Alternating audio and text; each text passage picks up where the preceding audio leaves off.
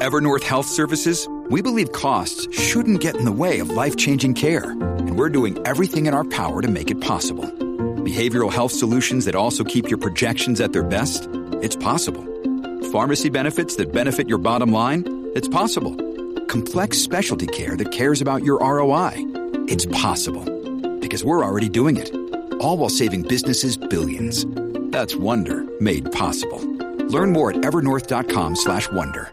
Mom deserves the best, and there's no better place to shop for Mother's Day than Whole Foods Market. They're your destination for unbeatable savings, from premium gifts to show-stopping flowers and irresistible desserts. Start by saving 33% with Prime on all body care and candles. Then get a 15-stem bunch of tulips for just $9.99 each with Prime. Round out Mom's menu with festive rosé, irresistible berry chantilly cake, and more special treats. Come celebrate Mother's Day at Whole Foods Market. Support for the Rink Rat Report podcast is brought to you by Manscaped, who is the best in men's below the waist grooming. Their products are precision engineered tools for your family jewels. Manscaped's performance package is the ultimate men's hygiene bundle. Join over 8 million men worldwide who trust Manscaped with this exclusive offer for you. 20% off and free worldwide shipping with the code RINKRAT. That is R I N K R A T all one word at manscaped.com. That is R I N K R A T at manscaped.com. If that's if my math is correct, that's about 16 million balls. The Rink Rat Report podcast is also brought to you by Boston Pizza's new playoff menu, developed using Fanalytics. BP has run the numbers to craft the perfect playoff menu, which includes our winged ribs, the new league leader in wings above replacement. Visit BP for puck drop tonight. All right, we're recording. Yes, sir. Welcome everyone to the Rink Rat Report podcast. A little series preview, second round series preview between the Leafs and the Florida Panthers. As always, joined by Jason. How's it going? Let's go. I honestly I don't know what to do with my hands right now because I've never done one of these. That's before. what I've been thinking all day. like honestly, I felt like a rocket ship. honestly though, like uh the first like literally for the entire 82 game season, I've been thinking to myself, how are we going to match up with Tampa? And I never really thought this far ahead. So I, I, feel like I'm a little slightly underprepared for this than we normally are, how granular we, we go with these things. But um, didn't have um, much of a turnaround, right? I mean, yeah, no, I mean, one day to think think about it and, and watch this uh, Panthers Bruins series and see how the mm-hmm. Panthers play. But uh, yeah, I'm excited. We get to do a round two preview, so let's let's go. Hell yeah, hell yeah. So a little bit of a different episode today. We were on the Leafs Digest with Zack Phillips. Uh, you can check him out at Zack Phill on Twitter, Z A C K P H I L L, two L's. Jason, did you write that correctly? There we are uh, on Twitter and Leafs Digest, L E A F S D I G E S T on YouTube. Uh, we were talking about Leaf forward lines, defensive pairing, coaching matchups, general concerns in the series. And then we're going to continue our conversation after you listen to that. We're going to go a little bit detail, get into some details regarding Florida, how they score goals, and how the Leafs can beat them. Uh, so let's throw it over to that interview now. Let's start it off here with the lineups. And the lineups for us, I'm here. I mean, I think the three of us are probably going to be on pretty much the same page, but let's first and foremost take a look at the lineups that came out from Mark Masters uh, from TSN earlier today from the Leaf Skate. So we'll run through these and we'll go through them one line at a time. I think this is the best way to do it. So starting with the first line put out here Knies, Matthews, Nylander. Boys, I'm just going to go Piz first and foremost, right to you. Uh, you look at that Knies Matthews Nylander line. We saw it at the end of the series against Tampa there. It was a little bit jumbled in a sense because we did watch an 11 and 7 deployment with Justin Holl going in the stands, Liljegren and Gus- Gustafsson coming in, and then Lafferty, Zach, Aston Reese coming out. But you see Knies, Matthews, Nylander. Are you comfortable with this line? Would you make adjustments? Or like, what was your initial thoughts there? Like sorry to start off on such a shitty note, but the only kind of downside I saw with it was the ability of Matthew Knies to take the puck off the boards in his own end. Had a couple turnovers in game six specifically, one let that led to a goal.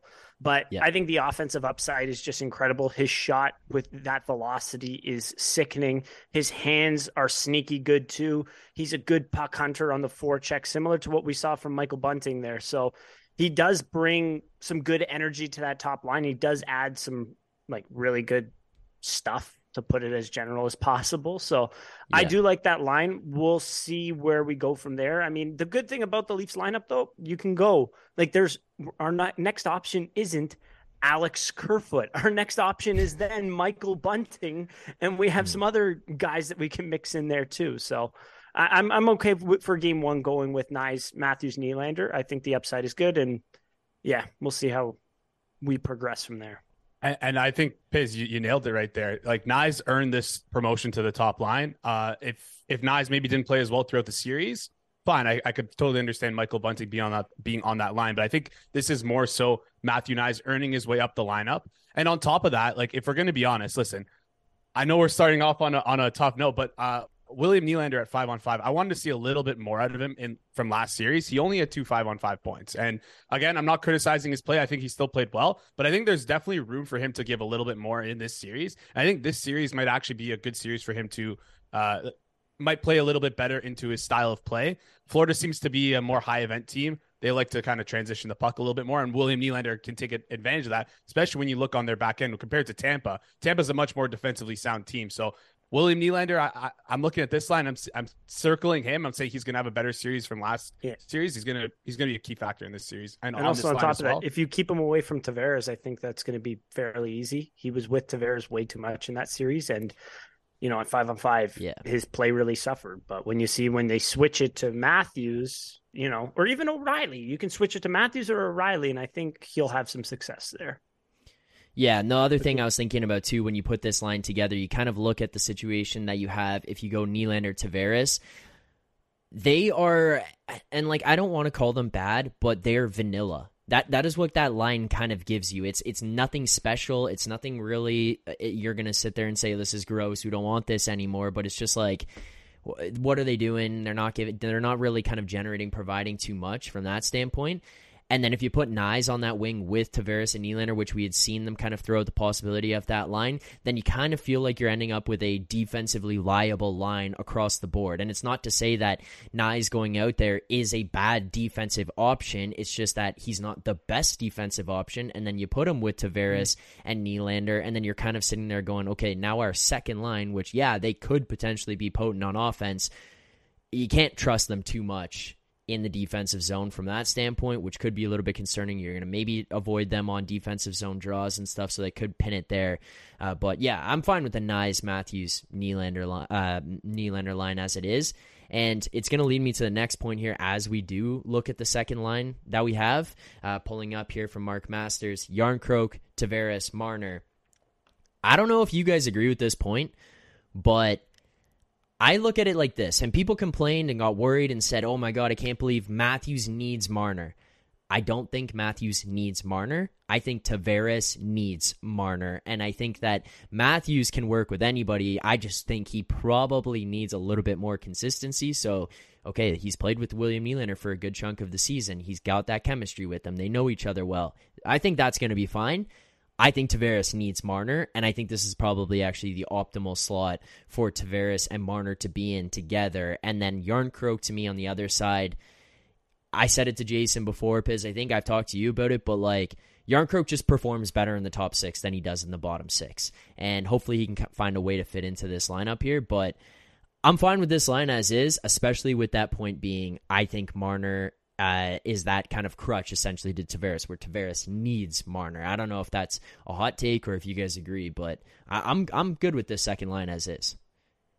Yeah, I'm good with the second line as well. Like I think, like like you said, Marner and Tavares work really well together. We saw those early years with with the uh, with the Leafs here, when when John Tavares originally came on came and joined us through free agency. Mitch Marner and him were stuck together like glue with Bun- with uh, Babcock behind the bench. And hey, it worked well. John Tavares had a career year yeah. when he was playing with Mitch Marner, right? So obviously these guys, one, have chemistry, two, play very well off of each other. The addition of Järnkrok, I understand what you're saying, Zack, where he's better in the top nine. I'm just still a little iffy on it. I really think um again, Järnkrok is more in this top top six role as a result of his play. Or sorry, it's the opposite of the first line where I think Bunting they're not going to give Bunting the, the top six just yet. They're going to make him earn it. Whereas Matthew Knies clearly earned the top six. Calle Järnkrok, I, I thought his play was a little bit all over the place again uh, last series. He was one of the few forwards who I, I kind of expected more out of and didn't get as much of. But I think putting yeah. him on this line, he could do very well. And again, this uh the team that we're playing against is much different than, than Tampa. We'll get into the matchups a little bit later, but I think the construction of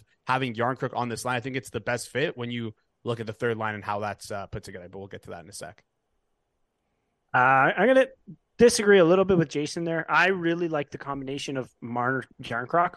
Just, I mean, Järnkrok isn't a play driver, so that's where Zack if feeds into your point of he's better in the top six versus the bottom six because he needs those skilled players to give him those looks. But guess what? He's going to finish on those looks.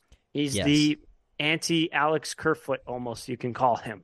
But yeah. I, I, I do agree he didn't have the production that we saw from the regular season, especially the second half of the regular season in that playoff series. But you know, in the playoffs, you need those depth guys. You need those secondary guys to to chip in here and there. And I think with the, combination of the sickening shot in close of Calle Järnkrok and the sweet feeds of Mitch Marner will help to chip in there. We'll call it.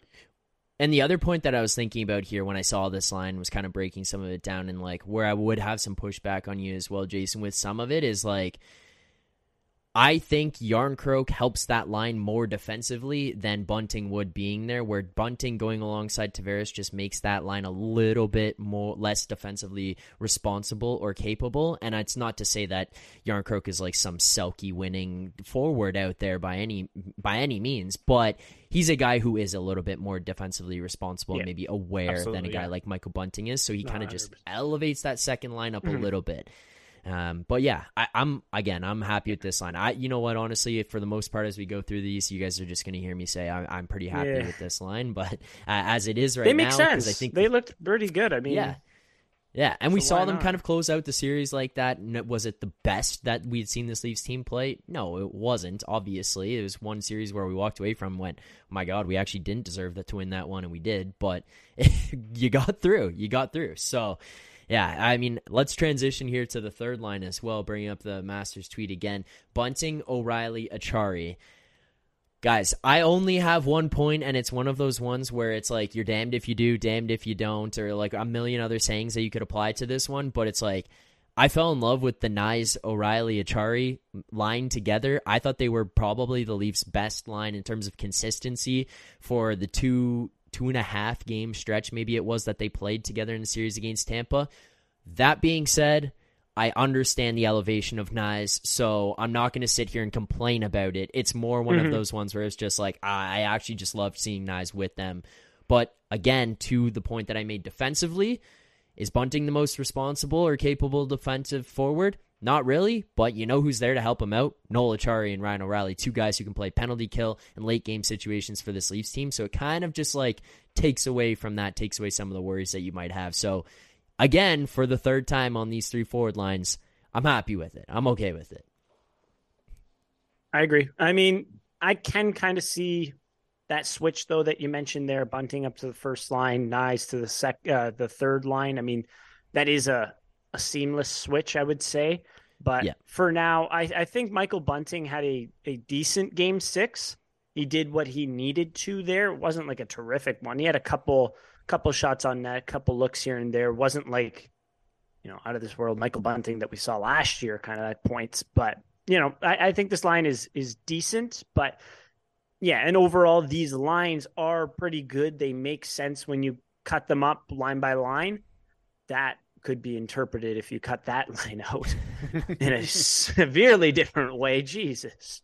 But I can see a lot of different switches happening here happening here and there.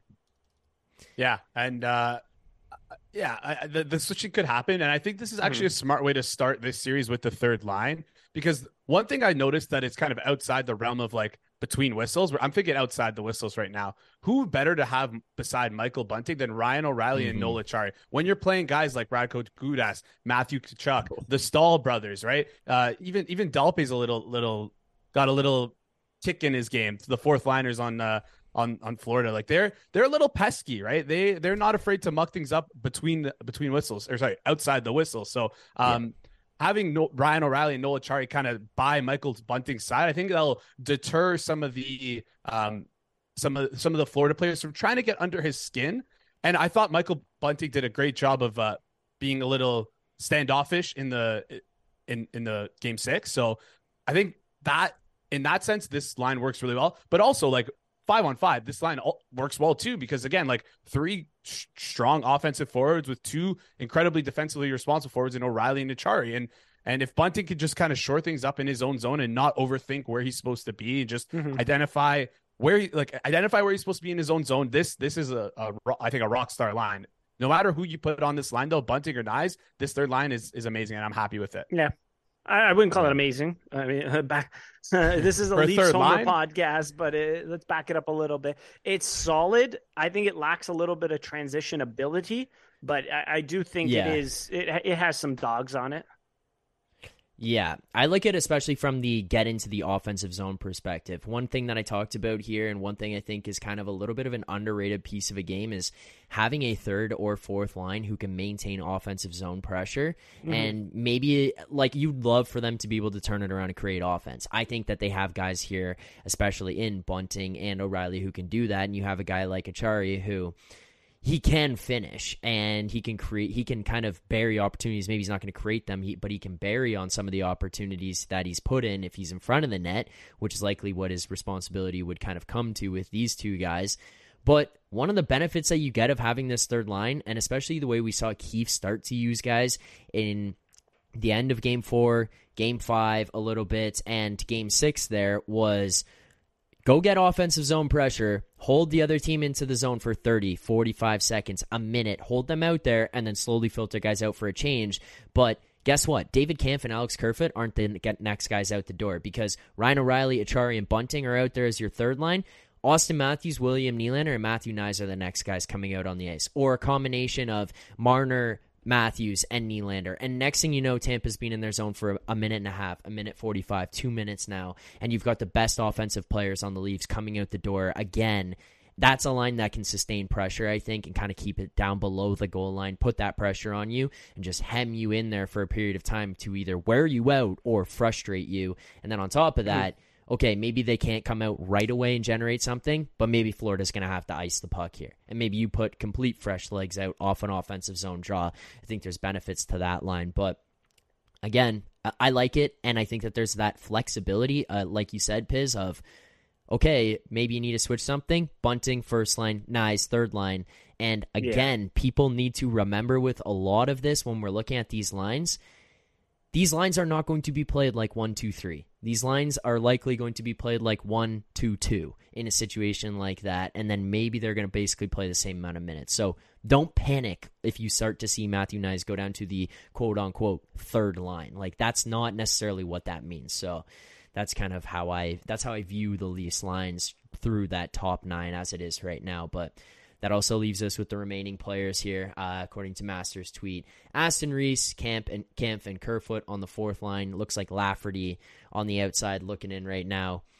Where are you guys at on this? Uh, Piz, go to you first. Like, what do you think about that fourth line and Lafferty being left out? Yeah, I had some, I think, reasonable expectations for Sam Lafferty after they traded for him.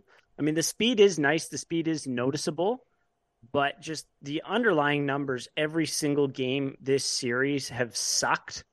Like you can't put it any worse. They have just been horrible.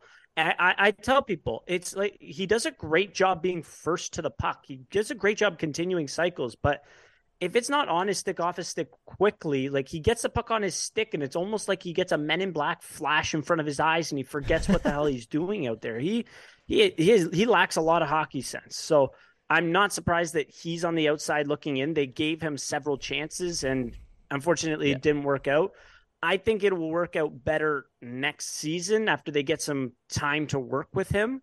Well, like it better work out next season. he was part of a pretty big trade, but you know, I, am all right with. I thought Aston Reese was better than him. Um, I guess they like the 12 and six, kind of the you know you're not jumbling it so much with the lines um, i mentioned last episode with jason on the rink rat report podcast like having that 7d kind of was a little bit jumbled and you ended up at a time with Gustafsson and Rielly out there which is something you really don't want like just two yeah. pretty much you pretty much had five forwards on the ice at that time Um, so yeah, I, I think add, adding that stability of like the 12 and six or the consistency is a better word is a, is a better mm-hmm. idea. Yeah, and uh, honestly, uh, one thing I was shocked by from Aston Reese in the previous series, I sent I sent this to you guys, and uh, I, I believe this was before Game Five, so it's I think it's just Game One, Two, Three, Four. It might have included Game Five as well. But just looking at um, some some micro stats, his exits and controlled exits, he shockingly had 21 exits and 13 controlled exits. That puts him second on the Leafs in exiting the puck out of our zone. Second, if you can believe that. Now, obviously, some of that has to do with the fact that David Kampf does not exit the puck very much, and Sam Lafferty barely had any touches in the defensive zone and also was not exiting the puck. So he was kind of the only guy exiting the puck there. And you don't really think of Zach Aston Reese as that guy to exit the puck. Uh, he did have nine turnovers. Uh, so that was a little shocking, but again, that could be a small sample thing. And th- all this could be a small sample thing. Just one thing that I think when I see this line is this line is a lot better in transition than I think it is uh, just from based off those raw numbers. We know how good Alex Kerfoot is, but Zach Aston can also do those things in transition. So what I see here is mm-hmm. a defensively responsible fourth line who can get the puck out of our zone and potentially create, like you said, Zack, what we want to see in the offensive zone. Those long, long-winded um, shifts for uh, where you where you get a cycle going, kind of hem hem uh, Florida in their own zone and tire them out and then get the big guns to come out to capitalize on it. That's what I see with this fourth line. And and also this fourth line is good enough defensively, I feel like, to match with yeah. probably majority of the, the the lines on Florida. Now, Florida has some really good forwards, uh, so it might be a little bit harder. But Keefe has shown that he likes to use his fourth line to line match against other teams' better lines. So I think with this mix, swapping Lafferty and Kerfoot, you have a much better that this line has a much better defined role and is better at that role than previously with Lafferty. Well, I agree with that. I think that especially with the way Keefe deploys them, he kind of likes to do that and jump that fourth line into spots against upper lines of other teams. Like we saw that in the Tampa Bay series. But the one thing that I kind of looked at when I was looking at Florida's lines ahead of this series is that if you go mono a mono, fourth line versus fourth line, I think this fourth line as is can take over and beat and be much better than Tampa's fourth line. And it's a low bar to set, I guess, considering like when you look across at the offensive ability of David Kampf, Zach Aston Reese alongside Alex Kerfoot, a guy that we got ragged on basically all year of like, man, this guy's can't finish, can't score, and we people like lost their minds over him. But I look at that and I just look at where Florida's fourth line is, and if they go head to head, I think our fourth line could take advantage of it. So I like the stability, like Piz said, where you kind of can rely on the consistency of, okay, 12 and 6, let's get into a little bit more of a cleaner structure, and let's not try to mess around with having to switch around fourth line guys in and out. And then you can rotate through your top nine, top nine and move those guys in and out. So I'm fine with this. I mean, obviously, we're not going to be sitting here talking about this fourth line at the end of the series and be like, wow, they scored somewhere between five to 10 goals in it. But hey, eliminate Florida's opportunities, eliminate the goals that they score. I'm fine with that. The one thing that I think was a, a good way to kind of describe what the fourth line did for a lot of the regular season was they were just like the fast forward button. When they went on the on the ice, there was basically zero goals against. Uh, did they score? No, not really, but there was zero goals against. So you basically just put them out for 30, 45 seconds and you're just getting through a shift where the the top 9 rests. And there is some value to that. As much as Leafs fans might want to sit here and be like, I can't believe these guys don't score. There's some value to that. Getting through shifts and killing some time and being defensively responsible, I'm okay with the with those guys. So yeah, I do like the 12 and six, and it's nothing against Lafferty. I I thought he was going to be a, a somewhat effective here. Hasn't really worked out, and if it doesn't, you got to take make adjustments, take the guys out of the lineup. So uh, that's kind of where we're at through the forwards, and but I think it's a pretty good breakdown there. Let's get to uh, the defense. I really don't have too much to say about it, but we'll pull these up. I'll see where you guys are at. I think there's one lightning rod of a piece that everyone across Toronto and when I say everyone, I mean literally everyone. My grandparents and aunts and uncles are asking me about this guy, but uh, thankfully comes out of the lineup in in Game Six, and it looks like he hasn't made his way back in, and so that would be Justin Holl. Looking at the lines here from Mark Masters, you look at top line: Rielly, Schenn, McCabe, Brodie, second pair, Giordano, Liljegren, and then it looks like Gustafsson and Holl on the outside looking in. I mean, in terms of the changes that are made here for Number three, Justin Holl being on the outside. The movement that you see around that looks like Liljegren's going to stay in. If we're going 12 and 6, Gustafsson would be the odd man out in this situation. Uh, Jason, do you agree with this? And keeping Liljegren and him being the sixth man and Gustafsson kind of coming out, staying with the 12 and 6, and then just keeping the other guys together?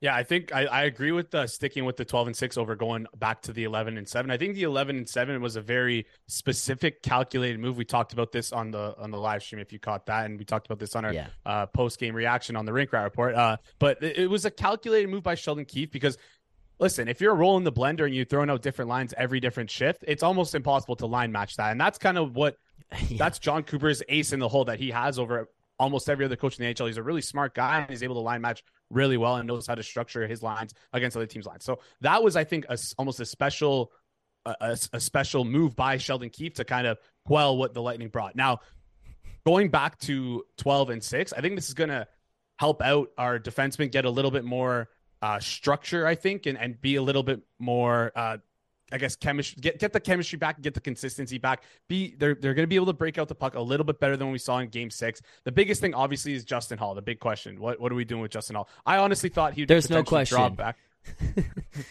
I guess not, but I I, I genuinely thought that uh, after like new series almost hit the reset button, I thought Sheldon Keefe would bring him back into this lineup here. But I mean, it, it, from the looks of it, it looks like Timothy Liljegren's in, and honestly, deservedly so. He didn't make any mistakes, and that's kind of what you want to see out of that out of uh, out of him playing with Mark Giordano. If, the, if they just as a as a third unit do not make any mistakes, I'm happy here. And the main thing that uh, Justin Holl brings as, from a specialty standpoint is his PK ability.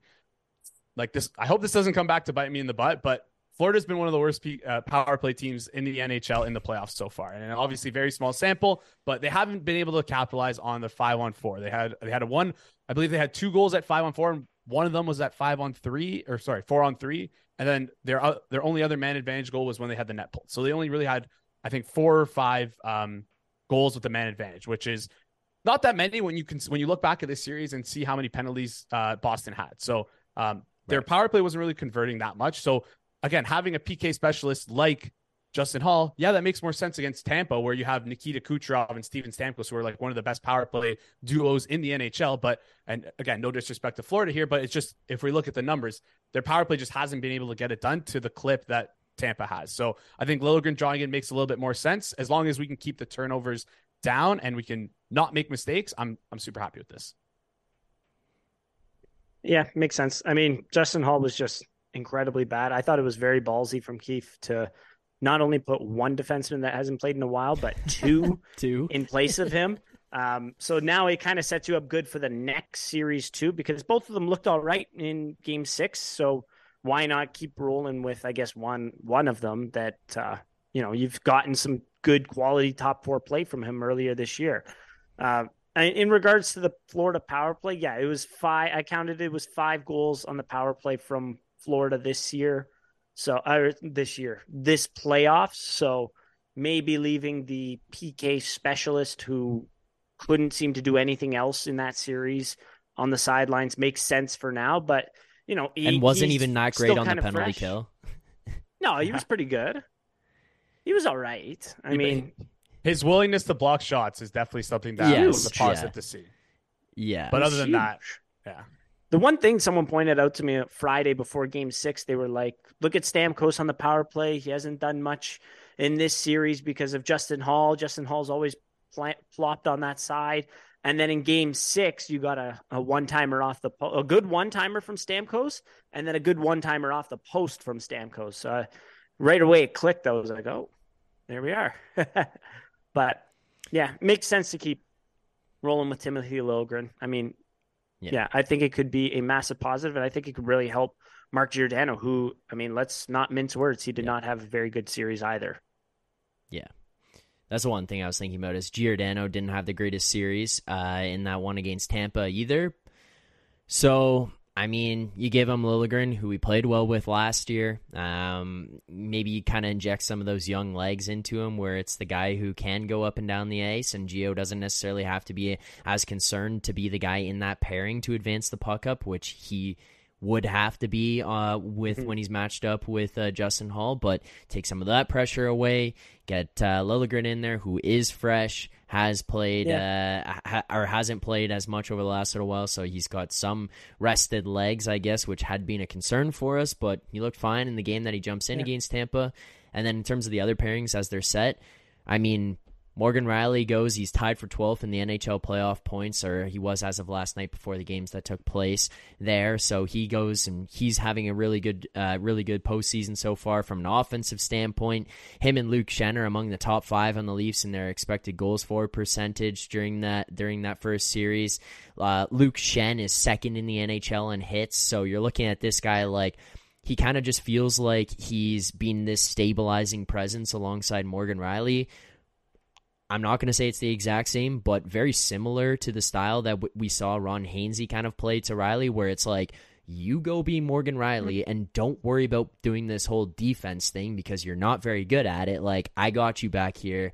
And obviously, it's not like just uh, uh, Luke Schenn is like a world beater defenseman, but he's more defensively minded and can kind of just calm things down from a perspective of playing alongside Rielly. So that pair is fine to me. And then just looking at McCabe Brodie, they're really good throughout the end of the regular season. They didn't have the best series against Tampa, No. but they're also playing big minutes and they were playing against top lines on Tampa regularly in that series.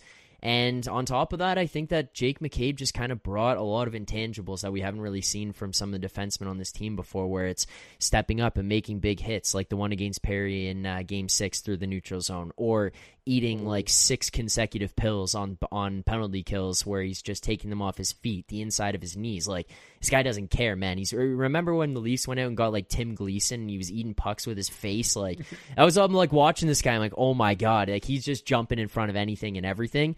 And there's oh, something yeah. to be said about having a guy like that. And even if he's not having the best series, it's it's that like whole mindset of like, I'm not playing my best game right now. What can I do to help the team? Well, I can level guys at center ice and not let them get the zone, and I can block a million shots this game. It's like, all right, I'm fine with that. So I think that that Brodie McCabe pairing will kind of start to get themselves back in order here.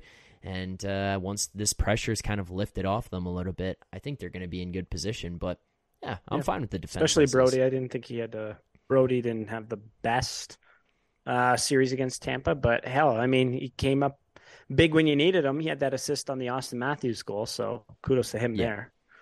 Yeah, But- and that's exactly that's exactly why you bring in a guy like McCabe to play alongside Brodie. Where if Brodie ever does falter, right, you do have a defensively responsible partner with him who can pick up the slack. Maybe if he's uh, uh if he wasn't playing and he, and he didn't play as well. So that's kind of what McCabe brought. And like you said, that shot blocking ability, that physicality, and like, hey, some people worry were worried about his penalties uh leading into the playoffs. Only six penalty minutes, and one of them was because someone shot the puck after the whistle and he broke their stick on them. Like, give me that ten times out of ten.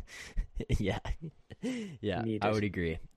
All right. Let's get to uh, concerns in this series. Things to look out for, things that maybe we need to avoid, or things that might come back to uh, to haunt this team or uh, bite us in the ass throughout this series against Florida. As this one is one that is the Leafs are heavily favored in. So we'll jump right away to uh, something we saw in Game Six.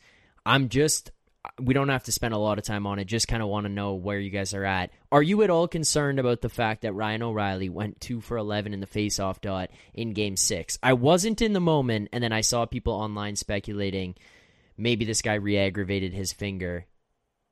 Is that a concern for you? Do you think that played a factor? Like, where does that fit into your thought process going into the next series here? Well, well, if if he is hurt, then yes, I'm concerned. If he's not hurt, then no, I'm concerned. I think the him being hurt and the face off things are two separate things. Uh, I guess they could go kind of hand in hand. Where if he's hurt and his face, that's the reason why his face offs are poor. I think it's some people trying to explain away what happened here. I think though, like I'm gonna have to watch this back, but I feel like a lot of these face off losses were probably more winger losses than center losses. Uh, and and if you want, go check me out on Twitter at Takes by Jay. I'm gonna post all of his uh, face offs from uh, last game. Quick little plug there. You check it out some- for yourself. That's some mate. electric content right there. We've got face-off highlights from Game Six. You check it out for yourself. You tell me. I mean, me we need it think. though. Yeah, like not listen, the hero like- we asked for, the hero we needed. but no, I, I- I'm really not concerned with it. Honestly, I think he'll be fine. And worst case scenario, if he is doing poorly on the draw, you have Noel Acciari right beside him, so he can just come Yep. in and take those draws. So Yeah. Holy, this guy. Sorry for the plug. The inst best investment this guy's ever made. Instat, right here, so you can look at face-offs there. That's that's insanely funny. I can't wait to watch that video though. but Yeah. I mean, the finger thing. Obviously, I'm concerned about everything. Damn, like Auston Matthews blocked a shot, and I went, okay, that's that's the end of it. I'm packing it up. I'm moving to Chile, and he was out there next shift, so. I'm concerned about everything. My paranoia level is extremely high. So, yeah, I don't know. I mean, uh, we'll see. We'll see how he looks next game. If it's noticeable, if Jason picks up anything, then yeah. Until then, I'll. Uh, We're gonna see like red flags on this guy's Twitter account, and then I'm just shutting everything down. That's it. Piz, I'm going with you, man. We're out here. yeah, but I, I don't know. I'll just say I'm not really as concerned about it because one thing I saw people saying that. Look, maybe it's bothering him. I don't, I, I don't know. But to Jason's point, Acciari's there beside him. Um, and then my thought on it was he was still fine at five on five play and like playing in the rest of the game. Like he didn't look like he was laboring anything. So personally, I'm not concerned. But we're not going to get any type of injury report until like after this playoff run is done, and hopefully that's after he's holding the Stanley Cup and you see him with a cast on his finger while he's holding the cup. Like that's hopefully that's the moment that we find out. Uh, but that, I'm not really concerned. Um, another thing I had here for you guys, I was I was wondering about. I told you before we started, I have a take. If it's ridiculous, you tell me. I was thinking about it, and I was like, I was wondering, okay, do we have a concern that Bobrovsky is hot here? He didn't start the series for Florida against Boston. He comes in and he plays really well. I'm not concerned, and here's why. I think the Bruins were an extremely lucky team all season long on their on converting on opportunities and scoring on their scoring chances and stuff. I think they were performing above where they should have been. And I think in a large sense, it started to come back down to earth towards the end of the season. And then we really saw it in the playoffs there, where that luck that they had all season just wasn't quite there. And I think that made Bob look a little bit better. And then the other thing, he was going head to head with Ullmark first, who was clearly injured. They've come out and said that he was injured. And then he went in against Swayman and went head to head with Swayman. And I'm not taking anything away from Bob and what he did in those last couple of games. But I think that people are going to look at the fact that he walked away with a couple wins against the Bruins and say, man, this guy was incredible. He helped them. I think he played well. But I don't think this is like we're staring down another Andrei Vasilevskiy here. I think he was kind of inflated, maybe not numbers wise, but in people's minds in terms of the result of what happened after the fact when considering some of the other things that went on with Boston to lead Boston to be the team who kind of blew that series as much as Florida did take it away from them. Am I insane? Am I kind of on the right track here? Where am I at with my with my Bob take? I'm gonna give it to the goalie guy on the right first. Yeah. I think you're on the right track. I mean, look at it, 891 save percentage. Like, Yeah. um, like Bobrovsky, I think is a fantastic goaltender. He has some insane tools. Like his skating, I think is incredible. The size, just the, the sheer size of the lad is incredible too. It's it's a sight for sore eyes. But he is leaky and he does open up and sometimes he does overplay pucks. And I mean, we saw the Leafs, it was coming off of a back to back, albeit, but we did see the Leafs get to him a couple times this year, did we not? I, at least a couple, if I not think so. more, I want to say. Uh, there was a game, Jason, we went to, and we saw what, seven goals Yep. on him or whatever? Yep. Like, Yeah, yeah. he is a fantastic goaltender. I wouldn't doubt that he can get hot. I, I think that we're in good hands here. Like we did see Vasilevskiy heat up towards the end of the series, but you know the Leafs still got to him in that series. Like look at how like the goals that stand in my mind. I didn't watch every minute of this of the Florida uh, Boston series, but look at how Tyler Bertuzzi scored. I think he scored a couple like that too. Like puck went in, did it not? Can you not Mhm. draw comparable from those goals to what the Leafs did to Vasilevskiy? Like, I think if the Right. Leafs continue just hammering home, get to the front of the net or get your big guys in front of the net, Tavares, O'Reilly, Acciari, all those guys, and win those battles in front of the net, and you will find success offensively. Like Sergei Bobrovsky's not going to be able to stop what he can't see or Yep. what changes direction directly in front of him. But again, he is a fantastic goaltender not taking anything away from him, but like 901 season save percentage, 891 save percentage against the Bruins, like made a couple big Yeah. overtime saves, but you know, this is not these are not numbers that scream to me and say, "Oh, watch out." Yeah. Well, you guys are being reasonable and citing stats and things like that. I'm just anytime I see a goalie at the other end of the ice, I honestly get scared. Listen, we got goalied by Merzlikins and uh Korpisalo, so we can probably get goalied by anyone. So uh, I'm a little afraid, but uh, I think I think there's some credence to your point there, Zack, about uh, how kind of Boston made Bob Borowski look a little bit better than he is. Boston Boston's game is not like a run and gun type of game, but that's what Florida did, and I think that's what made them successful against Boston in this series. Florida forced Boston to kind of play on their terms, play a more uh, high event hockey instead of being that low event uh, su- suppression team that we've come to know Boston over over the past ten years. And if you look at the expected goals in this uh, series, it was one of it was the highest, uh, pending the Rangers Devils game. Uh, it was the highest expected goals total of all the games. So um, Right.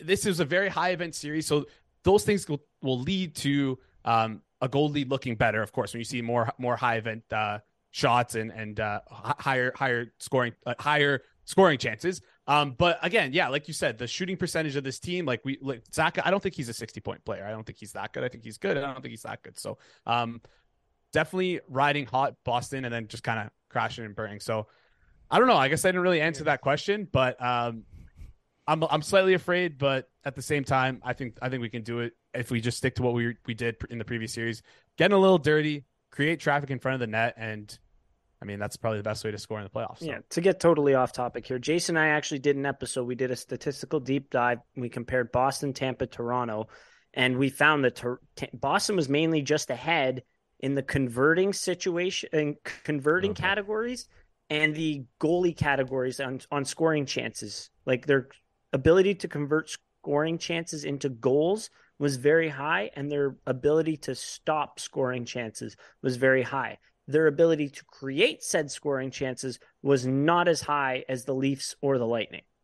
So Hmm. there is that. And also it doesn't I mean it doesn't hurt What that, episode like, was that, Berger- Piz? Plug that for people to Oh. go listen to. Do you know off the a top of your head? It was Oh, a okay. while Okay. back. It ha- has Jason to be- names all the episodes, so Okay. we would have Back that one March. too. Uh, yeah, Okay. but it also doesn't help, hurt. Like Patrice Bergeron missed several games in this one. I don't know what his health Yeah. situation was there. Um, and then Krejci missed herniated disc. There you go. And then David Krejci missed games, didn't he? Did he not? Which was funny because didn't they win all their games when those guys were out? Yeah, I don't remember which games Krejci missed, uh, but yes, they won the ones that Bergeron was out. Yeah, they did. Yeah, Right. they did. Yeah. All right. Final thing I was wondering about concerns here. Jason kind of touched on the other one in terms of the Bunting role. Uh, I think that's kind of covered with the third line in terms of O'Reilly and Acciari being alongside of him. But one thing I said to Jason, my biggest, biggest concern ahead of the series against Tampa, which proved to be real, very real in the first couple of games, was the man behind the bench, Sheldon Keefe. Uh, gave me nightmares going into that series about what he was going to do, how he was going to respond and react and line match and all this kind of stuff. I was terrified. And the first couple or the first game at minimum, I sat there and I went, "My God, we're going to lose this this series because of this man." I think he calmed down and didn't go a little bit too ridiculous for the rest. Started to sort things out. He actually had a couple games where he deployed things very well, and I was actually really happy with it. Now going up against Paul Maurice, who seems to be someone who around the hockey community they kind of look at and say, this guy kind of stinks now uh, compared to maybe what he used to be.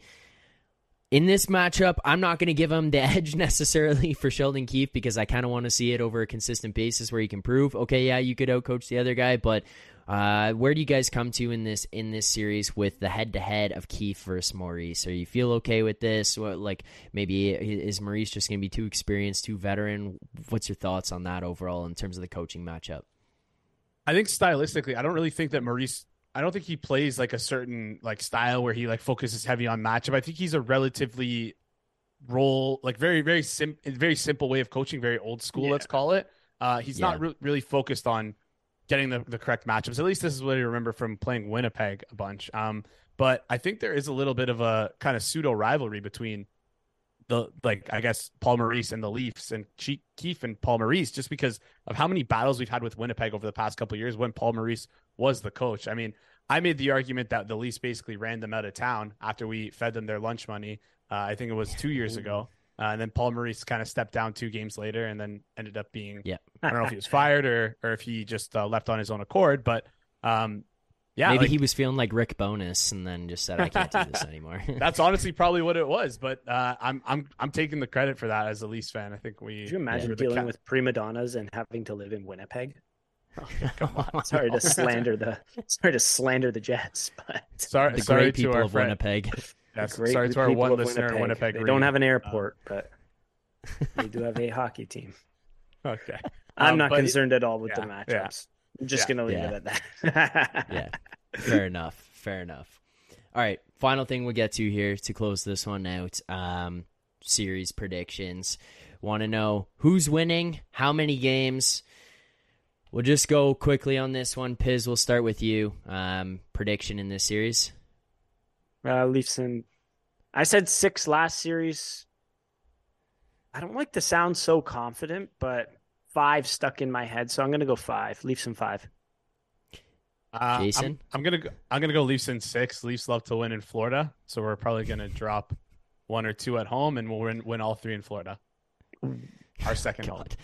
I don't want to do that again. I don't want to have to deal with that. Uh, but yeah, I'm going Leafs in five as well. I'm on the same page as you, Piss. I think I had Leafs in six in the last series as well, but uh, I've also bet on Leafs in five. So Leafs four one, Leafs minus two go. and a half, Leafs series prices. So yeah, it's money sprinkled everywhere on this one. So I am uh, putting my money where my mouth is on that prediction. But Leafs in five. That is my prediction as well.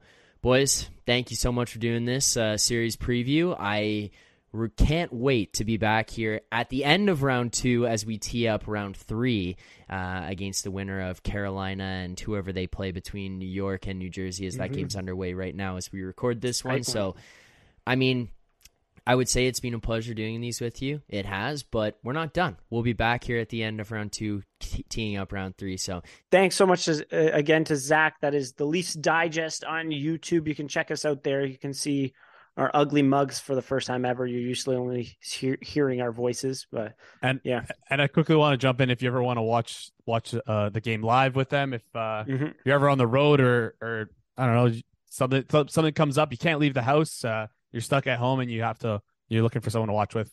Come watch come watch with us. Uh, Joe might be coming on for a couple. It's a like are you, I don't know if you're gonna come on or not, but I've been on for a couple times. I'll be a lot of as fun, so- available as I possibly can. I'm Yeah, canceling so- everything. Nobody's allowed to do anything during these playoffs. I need this. so So, yeah, if you want to catch us there, and yeah, go check out the preview and tell them tell them that the Rink Rat Report sent you. So exactly, exactly. So we're going to get into some more details regarding this series, uh, specifically more into Florida. We didn't talk so much about Florida. We were more on the the Leafs side. On that side, I mean, it would make sense. It's the Leafs Digest, not the Panthers Digest or whatever the hell they have there. But yeah, so let's get into it. Jason, you watched back all of the Panthers goals from the round one, and you have them in buckets in terms of how they scored.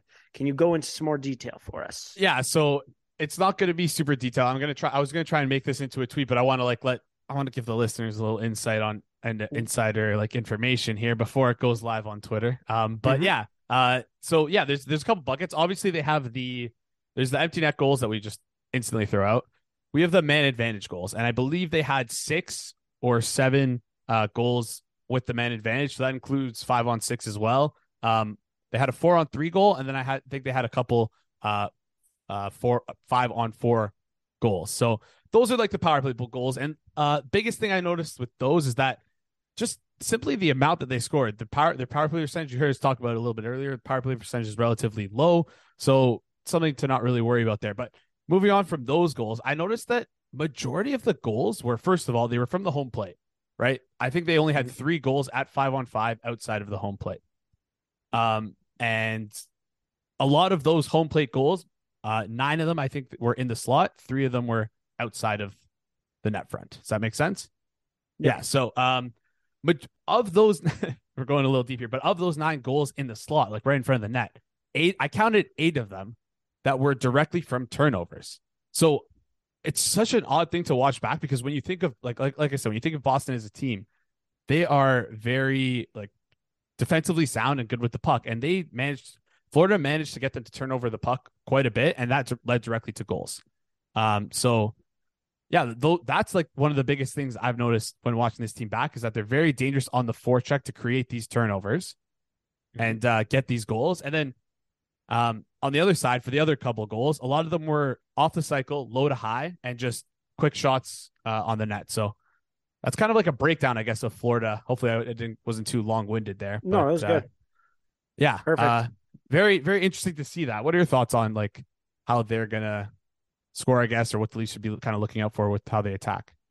Any? I mean, everyone everyone kind of thinks that like the the Panthers are pretty run and gun. Um, in terms of specifics behind it, I mean, I'm just trying to think. Like they move the puck pretty quickly, I would say. Uh, I think it is a little telling. I mean, not probably not telling, but I thought it was a little interesting that their goals leader, tied for their goals leader through round one, was Brandon Montour, who had a massive game six or game seven that allowed them to advance in the playoffs. Five goals in seven games with eight points. Jeez. And then he actually led the Panthers in power play goals in this one with two uh, in this series, in this one. So, guy to watch out for. And from my viewings of him in the past, he's an offensive defenseman, moves the uh, moves pretty well. He's a very good skater, I would say. Um, and a couple of the goals came from you know walking the line and getting the puck through screens. So someone to watch out for. But I think he is someone that you can exploit defensively. I don't think he's the strongest in terms of his defensive game, but certainly an excellent offensive defenseman. I I mean, 73 points in 80 games this year total. So, and he became their number one power play guy. So, yeah, yeah. um, Brandon Montour. yeah. Brandon Moore is definitely a guy to watch out for.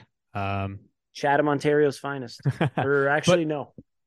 Anyways, he's a Chathamite. Yeah. In, in my opinion, who cares? Like from. just just looking at their D though, compared to last series, I feel like we're like I don't, I feel like we're kind of bouncing around here, but like Mhm. just just thinking about like how their D kind of play, like man, they we can really expose them. Like Oh, uh, yes. Marc Staal, Josh Mahura, like Radko Gudas, like those guys are not fleet of foot, Mhm. uh, and and we could really like hammer them if we uh if if we continue to play that similar like dump and chase game we played in round one. I think it be, could be good, but also like we could like I don't know. I think we could also beat them in transition too. I just don't know what the best way would be to attack it. I, I don't know.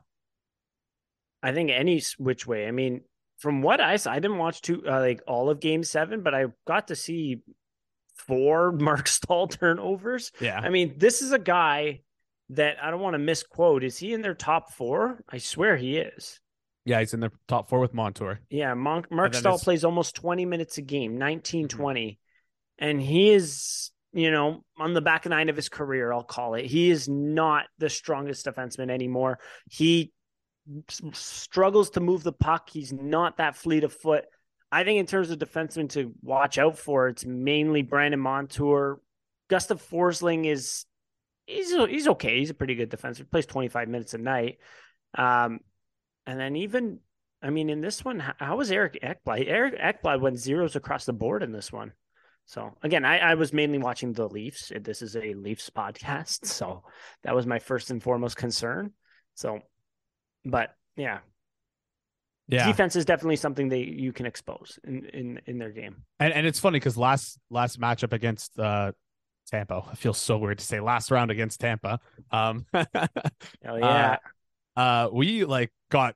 I mean, listen, they, they didn't have Eric Cernak, who was one of their better defenses, but we like in the pre-game, pre uh, sorry, pre-series analysis, we talked about how strong their defensive core was compared to ours, and it's crazy. Like our our our our defense compared to theirs, I feel like we we're they're really strong. match I up very well. yeah, I feel like we match up pretty well, just like head to head wise. Like I'm Yeah. I'm I'm more comfortable with our our boys than theirs. Like, I mean, obviously, but I would say so. Yeah. I mean, Uh, let's go through it pairing by pairing. Their first pairing right now is Forsling Ekblad, right? yeah, I mean, s- it's all right. Aaron Ekblad, I don't, I don't know. I don't know what to think about him anymore. He used to be such a beast. yeah, I, I think benefit of the doubt and how good Forsling is, I'd give slight lean that their their pairing is better than whoever you consider our first pairing to be, whether it be Rielly and Schenn. Even though I think Is Rielly better Schenn, defensively though? Oh, sorry. You're, Like, if you're going. Rielly Schenn, yeah, I think, I think let's compare Rielly Schenn versus Staal Montour, and then you go Brodie McCabe. Forsling, uh, Ekblad versus McCabe Brody, and then Giordano Liljegren now.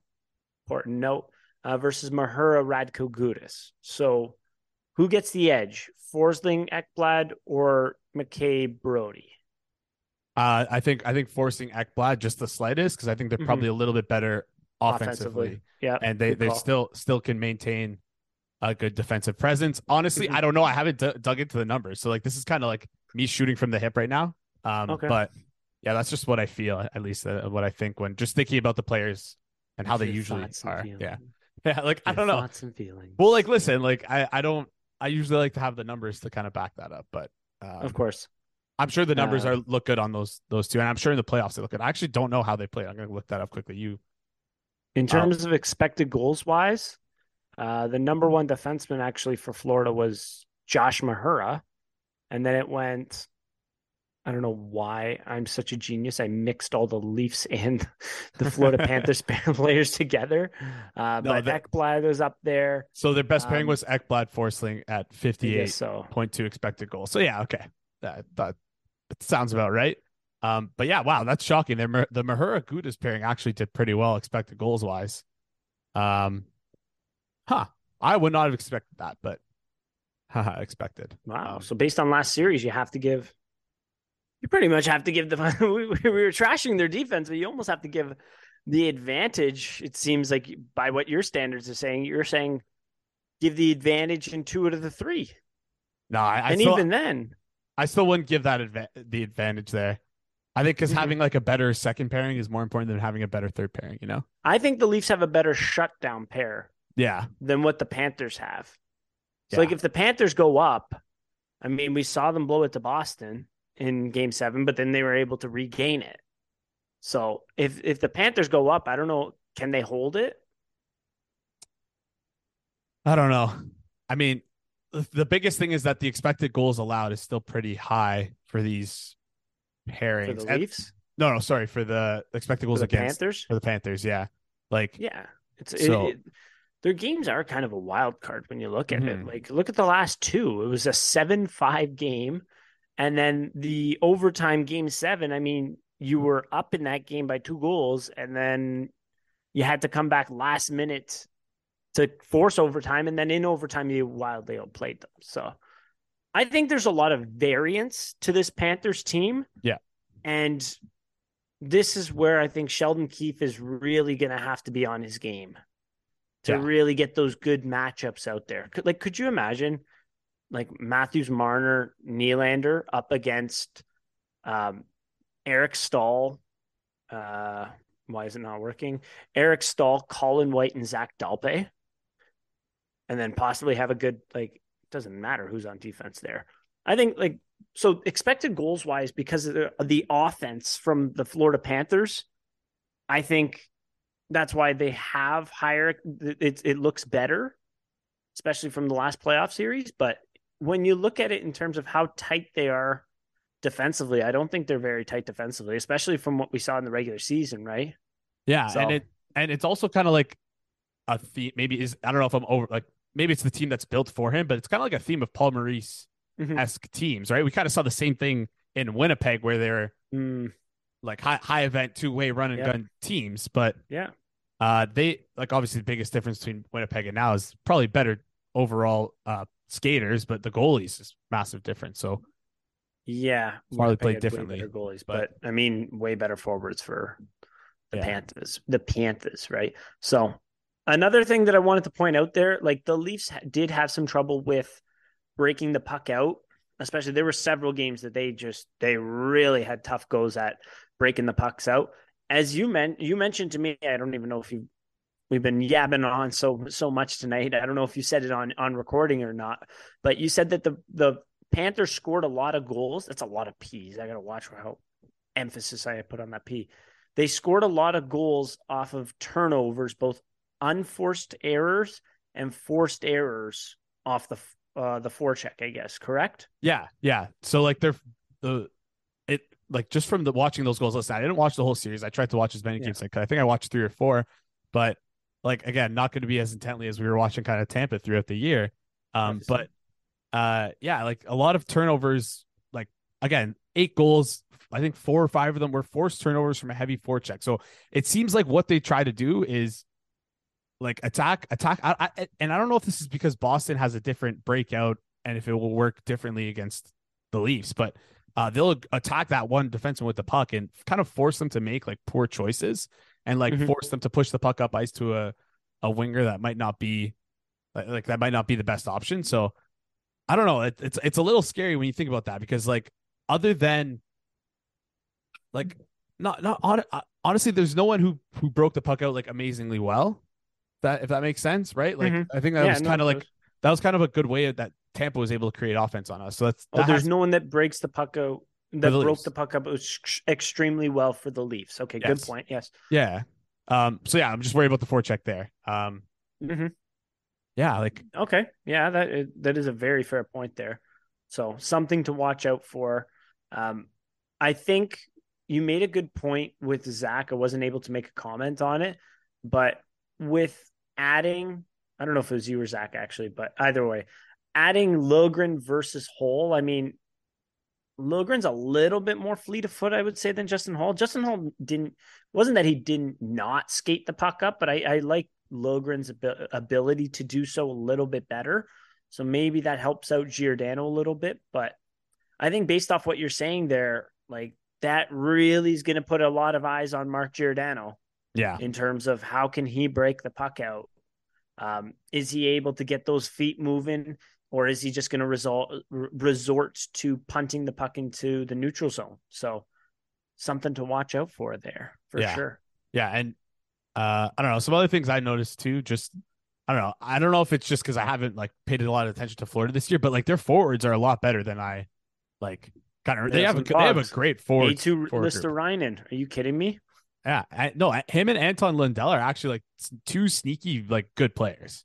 Like Lundell was good last year. He was a, yeah. a rookie, I believe, last yeah. year. He had a he was a he had a pretty good rookie year and then got better and better and better. This year was actually a bit of a down year for him. I thought he was gonna really pop off there. But I mean, when you look at it, Eetu Luostarinen this year, 17 goals, 26 assists, 43 points. That's more than he had in his career going into this year. They always seem to to get these guys out of I don't know if it's a the correct term, but they get them out of the woodwork. I mean, Carter Verhaeghe came over from the Panther uh, from the Lightning to the Panthers as a fourth line player. This year he had 42 goals.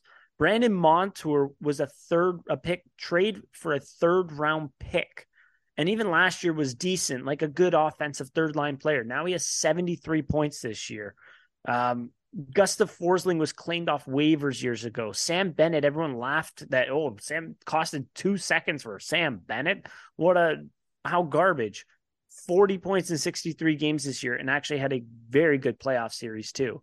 Um, so there always seems to be those random guys where if you don't pay attention enough to the the Panthers, there's gonna you're gonna look at their their hockey DB and be like, what the hell? Um, E2 Luba Luba Baba or some other random guy. Probably shouldn't have said it like that. Um, Buddy Valastro, we'll call him, uh, had 63 points. That's going to be next year. Future headlines. yeah, like yeah, and that's that's like their third line's really good with Sam Reinhart there too on on that wing with those mm-hmm. two guys. Like, but uh, like you mentioned Sam Bennett. Sam Bennett's been like really good for them in this playoffs. Um, He's been really like, good for them the last two years. Yeah, yeah, just good overall. Like he generates like a lot of shots like in the in the slot from the home plate. Like he's he's a, a guy who's just good at like getting good chances and creating good quality and like having him with like Tkachuk and Cousins. Cousins like kind of stinks, but like he somehow works a little bit on this line. Um, yeah, I think I, mean, I think another I, guy. I think they use them this line as like more of a shutdown line though. Mm-hmm. Um, and like a a, a yeah, kind of like a pesky shutdown line. So they're kind of like kind of sneaky because like you have Matthew Tkachuk on that line. He's obviously yeah, gonna be annoying, and he's kind of he's he's a stud. So like they're they're really like three deep. How do you think they those these forwards lines like match up against ours? Do you like? I know we touched on a bit like matching, and we didn't think they would like do like a hard match, but like match up wise, like how do you think we could like we stack up against them? Ooh, that is a great question. Um, I think really, if you really want to tilt that series, like the third line played great, they've had a like those three guys. Well, two of them had very good years, I would say. Reinhart's 67 points or some odd. Luostarinen, as I mentioned, Lundell, a bit of a uh, down year, but still a good player. I think you really got to put pressure on and outplay them on that second line there. Like, or third line, sorry, the third line there. Like when you're, your O'Reilly, Acciari, Bunting line really needs to win that battle versus the third line. The fourth line, I'm not that concerned about. I mean, Colin White, Eric Staal, Zac Dalpe, whatever. Yeah, it's, it is what it is, and like obviously their their first two lines have some weapons and Nick Cousins on them. yeah, yeah. It's it's crazy that Nick like had like did he play on this line for the entire year? Do you know? Like, I don't believe so. No, such a like odd switch, but like here's the thing like hey, i mean four assists in seven games playing 1151 a game yeah that's that's, that's pretty good. And like like we said like i think they have kind of a similar idea to us. They want to be three deep right? Like i think yeah. I think we can all agree. I think that's probably the best way to do it if you if you don't have like elite like defensemen i think. Like i think, think that's like mm-hmm. a good way to kind of utilize your forwards create three deep lines and always be putting pressure on offensively.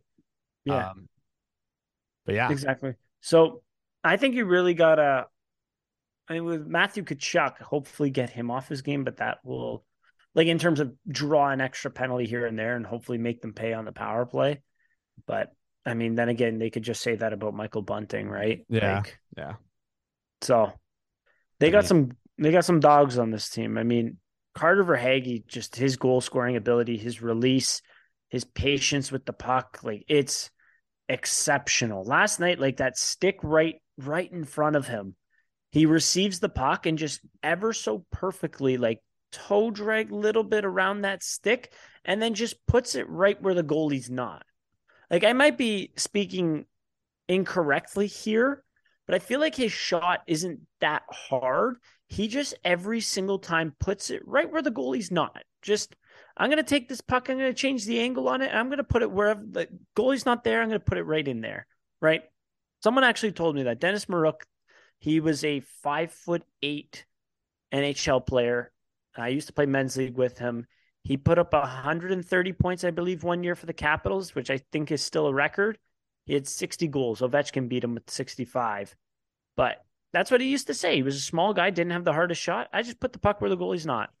Yeah, I, it sounds simple when you concept, say like but... that, but no, but I, mean, I, I, I, see what you're saying. So, but also some guys just have that touch, you know, like he. Oh yeah, Hager kind of has that touch. Crazy former Leaf guy, uh, former Leaf draft pick, Niagara Ice Dogs boy. Um, but could have been. Yeah, he, he's looked really good this series too. Like, also, like like quiet, most quiet. For was 40, 40 goals, forty five goals, forty. Uh, 40 some odd. 41 One most quiet 40. 41 goal seasons. Like but I mean, then uh, people, there were so many guys that scored 40, 50, True. 100 points, whatever, that it was like, oh, quiet as 50. Brayden yeah. Point, quiet as 50 point season. Did Cooch, I, I, don't know, like everyone put up so, like Brandon Montour, quiet as 73 point season for a yeah. defenseman. Like yeah. crazy stuff. So I wouldn't underestimate the Panthers, but I do believe that the Leafs just have that defensive structure that they don't, that you really have to you know, I wouldn't I wouldn't like change your entire game plan, but I would really be careful with uh I would I don't know what I'm saying right now. Anyways. I see what you're saying. Hockey you got... cliche after hockey cliche. No, no, honestly, like this this team is obviously has like sh- like we shouldn't underestimate them. I think that's that's yeah. kind of what you're going for here. Like they have good offensive weapons, right? Like Tkachuk for mm-hmm. Hagee, uh, Bennett, like Reinhart, they're deep. We just talked about all all these guys. Like we haven't even mentioned Anthony Duclair. Like Duclair's also again amazing, and and he Barkov. Had, uh, haven't well, touched on. mm, he had a tough season. Like he missed most of the season. Twenty games played, nine points, and then in the playoffs this year, he has not done anything. He was a scratch at one point. I mean, two two points so far in six games with a minus six. Uh, he was a scratch at one point. Last year, he was a scratch in the playoffs too. I mean, for some like I don't know what it is. Maybe he's still injured a little bit. He suffered a horrible injury, so I wouldn't doubt it. Maybe. But, yeah, he's playing Maybe, first but, line. Yeah, like again, like but he's a guy who's proven that he can score in the past, right? It's like I don't think those are like he's a good shooter, he's a good yeah. finisher, right? And like he's again, like we didn't even touch on Barkov. Like we barely touched on Barkov. Like we have not. That's like- the guy. You tell me, oh, we haven't touched on Anthony Duclair. Well, I was we just like- touched- I was, like, on listing Alex guys. Barkov. yeah, yeah. Um, but yeah, Alex like, I'll- Barkov's a hell of a player, two way especially too. Like are are we worried that's about another dog. are we worried about him matching up with any like any of our lines? Like, do you think like obviously like if we had like a Tavares like the Tavares Nylander line back together, I'd be worried about like matchups thinking like that. But I don't think there's a line I'd be worried about. Like, what do you like? Is there a line in terms of matching that I am worried about? Like, do you Hmm. think the Matthews li- the Matthews Nylander and Knies with line? Tavares when Tavares is with Marner and uh Järnkrok, I would not say so there. Like if they go back to Tavares Nylander, then I'd be like, okay, there's a few lines that can burn you here. Um, but right now, I think they have everything pretty evenly spread out. I would be concerned, especially what you said about the turnovers. Like Matthew Knies, we really gotta, you know, the the, center on that line, Auston Matthews, really has to support him there. Uh, Matthew Knies has really got to do a very good job of making sure you're not, you know, making sure that puck leaves the zone at bare minimum, or that you're getting it to the center. So that could be something for concern, because like if you have a Matthew Tkachuk out there, and you turn that puck over, good night Jim Kite or over Carter Verhaeghe, they have some guys that can really make you pay. Yeah, right? yeah, and I think that's like yeah, we touched on that. Like that's how they scored against Boston. So Yeah. Yep. Indeed. Right now, the Rangers and Devils are in Game Seven. Rangers, uh, Devils are up three nothing, and some Rangers fans are going home early with five minutes left, and the camera found them. So, just uh, just a heads up: if you're at a game and your team is about to be eliminated, do not leave early, especially on the road, or the camera will find you and you will be embarrassed. I think that's a good lesson to Yeah, post things. something to something to tell the grandchildren. But anyways, yeah. So in terms of the Florida Panthers, good team that obviously beat another very good team. They have some like very strong points, but like there's holes to be picked through here, right?